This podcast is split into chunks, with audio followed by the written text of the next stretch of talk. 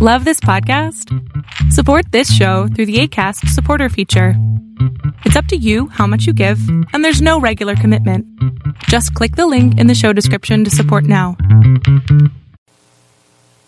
Hey, book lovers. My name is Em, and I want to talk about books and cats.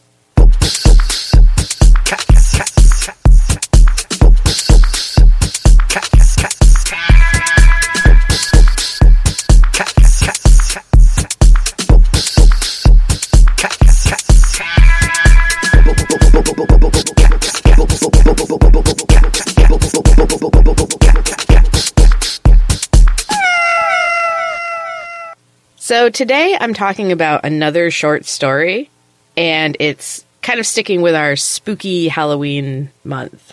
I want to talk about The Jaunt by Stephen King.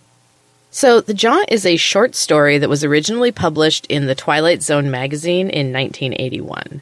And then it appeared later in his short story collection, Skeleton Crew. So, let's talk about the plot.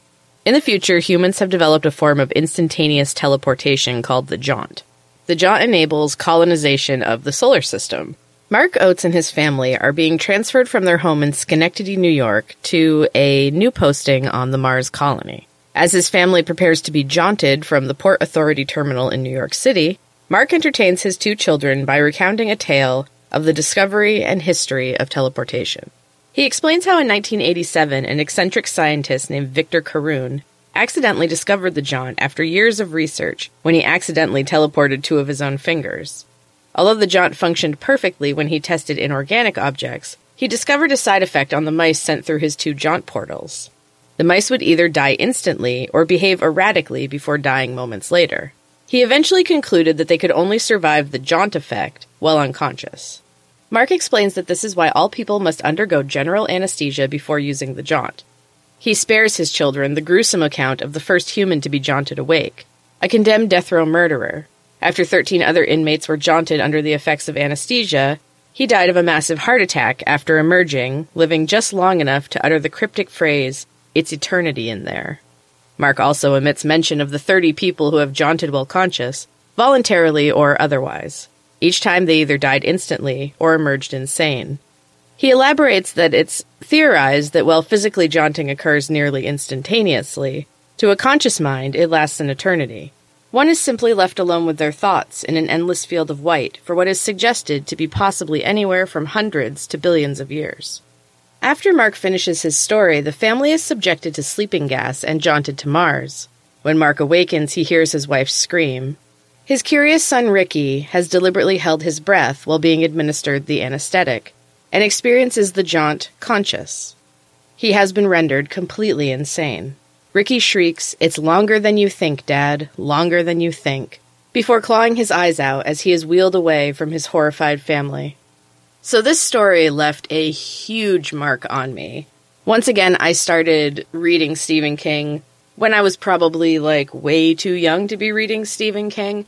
But Skeleton Crew was one of the earlier books that I read and it was an introduction to this whole different way of writing, and I absolutely fell in love with it.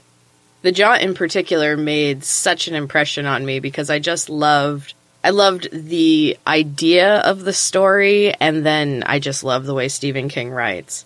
And especially his short stories. I think that short stories are harder to write in some ways because you have less time to, you know, tell this whole complete story and get to your point. And I feel like Stephen King does that really well.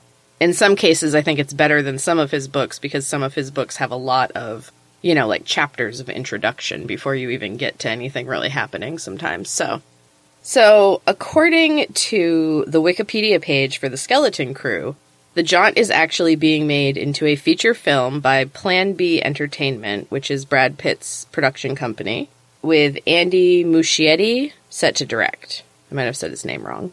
Um, the first article I saw on this was from 2015, and I was like, well, did it happen? Um, but a newer article from 2019 said it was still under development, but it's difficult to expand a short story into a full length movie, which is definitely true. I'm tentatively excited about this. I will probably watch it, and I will probably be disappointed because I love the story so much, and I've had those images in my head, you know, for most of my life. So maybe I shouldn't watch it. Uh, speaking of fantastic stories that have been made into meh movies, another story in The Skeleton Crew is The Mist. And that one, you know, I was looking at the list of stories. There's 22 of them total.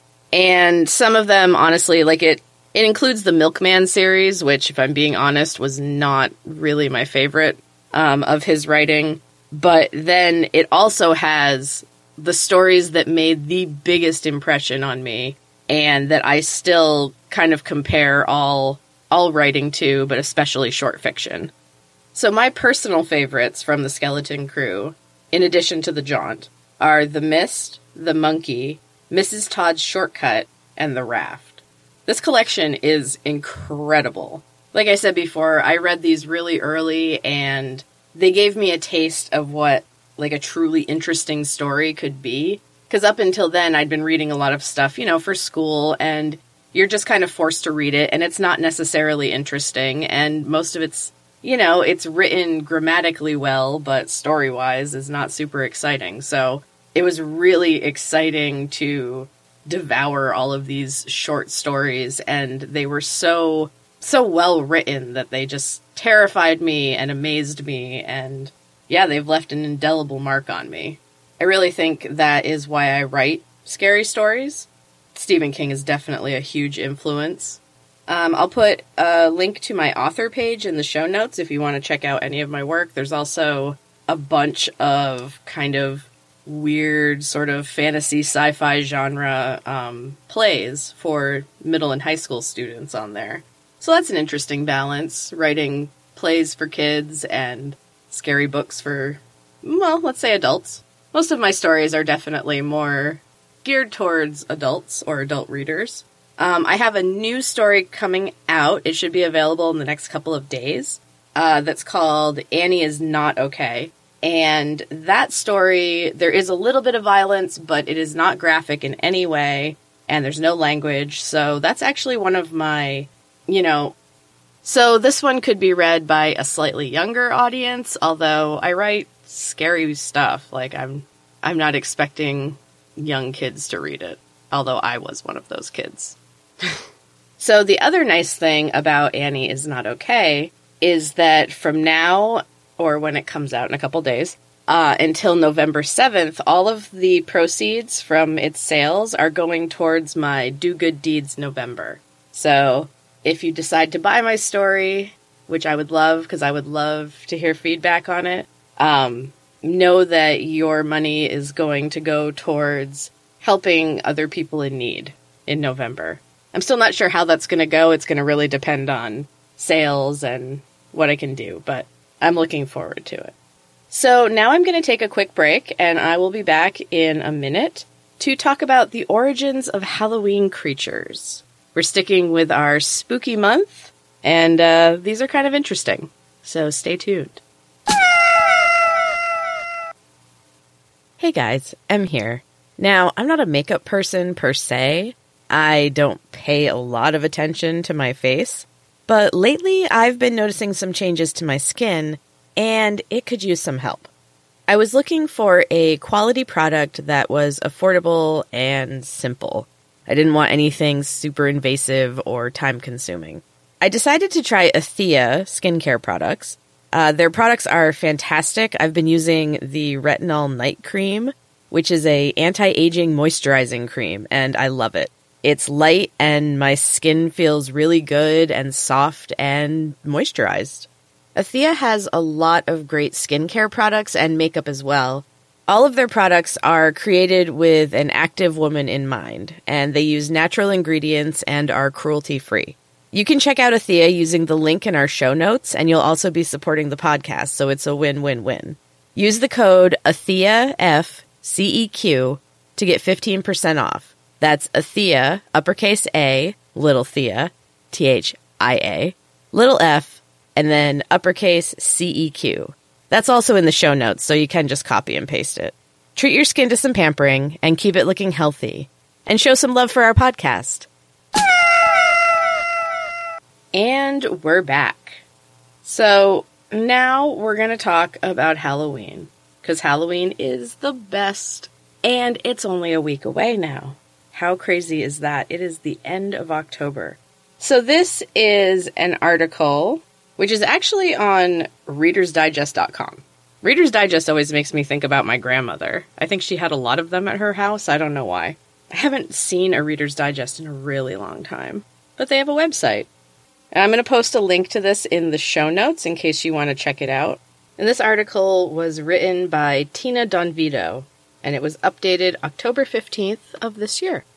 Okay, so let's start with vampires. So, vampires started in Slavic folklore with the idea of the dead drinking the blood of the living. This was in order for them to explain contagious diseases that they didn't understand. If someone in the village died and then someone else became sick, it was blamed on the deceased coming back to harm them. Grisly rituals were performed on the body to stop them from preying on the living. This practice of desecrations was also later done in Western Europe and even America to quell supposed vampirism. It really became popular when the Irish author Bram Stoker wrote his 1897 novel Dracula. It was inspired by this folklore and also allegedly the brutal medieval ruler Vlad the Impaler. And it brought vampires into the mainstream. Countless Dracula movie adaptations and new blood sucking characters keep being created, and I don't think the story of vampires is dying out anytime soon. Alright, moving on to zombies. Now, modern zombies are not very smart and they're easy to kill, for the most part. Their sheer numbers can overpower and then consume the living. But the origin of zombies, while a little bit less gory, is just as horrific. Slaves in Haiti developed the idea as a metaphor for the brutal conditions they lived under. This story was incorporated into the voodoo religion of the Caribbean, South America, and the southern United States, and even had some basis in fact. Voodoo practitioners called bokors were said to employ a deadly neurotoxin called tetrodotoxin that can actually inflict a temporary death like paralysis from which the subject will later awaken. There's been many modern interpretations of the zombie, starting in 1968 with the film The Night of the Living Dead, and continues with today's The Walking Dead and various other zombie stories. All right, mummies. So, the ancient Egyptians preserved bodies and buried them with all the goods they would need for the afterlife. The idea of a mummy's curse, in which misfortune would befall anyone who opened a tomb, gained popularity during the Egyptology craze in the 19th century, after the Rosetta Stone's discovery unlocked the ancient Egyptian language. A 1912 article from the Washington Post even blamed the sinking of the Titanic on a mummy's curse. But it was the discovery of the undisturbed tomb of King Tutankhamun in 1922 that really gave the Curse of the Pharaoh life, especially after the expedition financier died from blood poisoning a year after the tomb was opened. There are less stories out there, movies and such, that feature mummies, um, except for, of course, The Mummy, and there's the original starring Boris Karloff, and then, of course, the ones with Brendan Fraser. Let's move on to ghosts. So, the notion of ghosts is as varied as it is old. It comes from the idea that people have souls that are separate from their bodies and thus live on after death, occasionally sticking around to haunt the living. Ghost sightings have been recorded since the ancient Roman times, and according to modern surveys, almost half of Americans believe in ghosts, with only one in five actually thinking they've seen one. Now, no one has yet to prove that ghosts actually exist, but anyone that's come in contact with one definitely knows they do. Alright, up next is demons. We think of demons as creatures of the devil that can possess people, as shown in the 1973 film The Exorcist. Modern day religions still allow for the demon's existence, and priests actually perform exorcisms to drive the evil spirit away. But the notion of a dynamic between good and bad creatures, such as angels and demons, goes back to ancient times, and demons are present in many different religions. Because they can tempt people to do bad or selfish things, demons also function as a metaphor for the dual nature of the human existence. Werewolves. Poor, tortured werewolves. They don't want to change into a beast because they know they will wreak havoc. And yet, they are powerless to stop the change. These shapeshifters are as old as mythology itself, and they feature in stories from many different cultures. From ancient Greek tales to Nordic folklore. Wearing the skin of an animal in order to sneak up while hunting may have also become a way to scare other tribes and create more werewolf legends. The werewolf may also have a scientific basis. Rabies, for example, could cause people to go on wolf like rampages. Witches. So, witches originally came from practicers of a pagan religion and were deemed witches by Christians. They were mentioned in the Bible as thought to do the devil's bidding and harm others. During the Middle Ages, the hysteria about witches grew, and up to 80,000 suspects were killed. Then the trouble started in America with the famous Salem witch trials, accusing 200 people of witchcraft and leading to the deaths of 20 in 1692 and 1693. Today, witches have a much more positive place in society, thanks to movies like the Harry Potter series. And modern witches just practice Wicca or a nature based spirituality and modern witches are more seen as harmless and peaceful worshippers of nature, as they should be. The Headless Horseman. Ooh. Now, the Headless Horseman appears to be an actual piece of folklore, but in reality, it was the creation of an author. In the 1820s, The Legend of Sleepy Hollow, Washington Irving came up with the tale of schoolteacher Ichabod Crane, who had a run in with the creepy figure and was never heard from again. Lending authenticity, Irving wrote the story as if it had been discovered among the papers of a fictional historian. Irving was probably influenced by German folklore of headless riders that also appear in Irish and Scandinavian mythology. Plus, one historical account tells of a Hessian mercenary being decapitated by a cannonball at the American Revolution. Although the village of Sleepy Hollow was originally fictional, Irving stayed in and based his tale on a real section of Tarrytown, New York which was actually renamed Sleepy Hollow, and added even more legitimacy to the story. Frankenstein's Monster. Now, this one also came from a writer. This is from the brilliant Mary Shelley, who is said to have been inspired to write her now classic novel by a ghost storytelling challenge while on vacation in 1816. As the original intent of the book, mad scientist Victor Frankenstein and his jumble of human body parts creature now stand for the fine line between what science can do and what it shouldn't. Clowns. Oh, clowns. It wasn't until the 19th century that clowns started getting a bad reputation. Edgar Allan Poe's 1849 short story Hop Frog featured a court gesture out for revenge, and the 1892 opera Pagliaccia, I don't think I said that right either, features a murderous clown. But the modern notion of evil clown came to real life in the 1970s with the serial killer John Wayne Gacy who performed as a clown. Stephen King, who we mentioned earlier, and his classic horror novel It also capitalized on America's newfound fears. And then it's been followed up with every type of scary clown you can imagine. And if you haven't seen, I think it's called Wrinkles the Clown on Netflix, watch that because that is fascinating.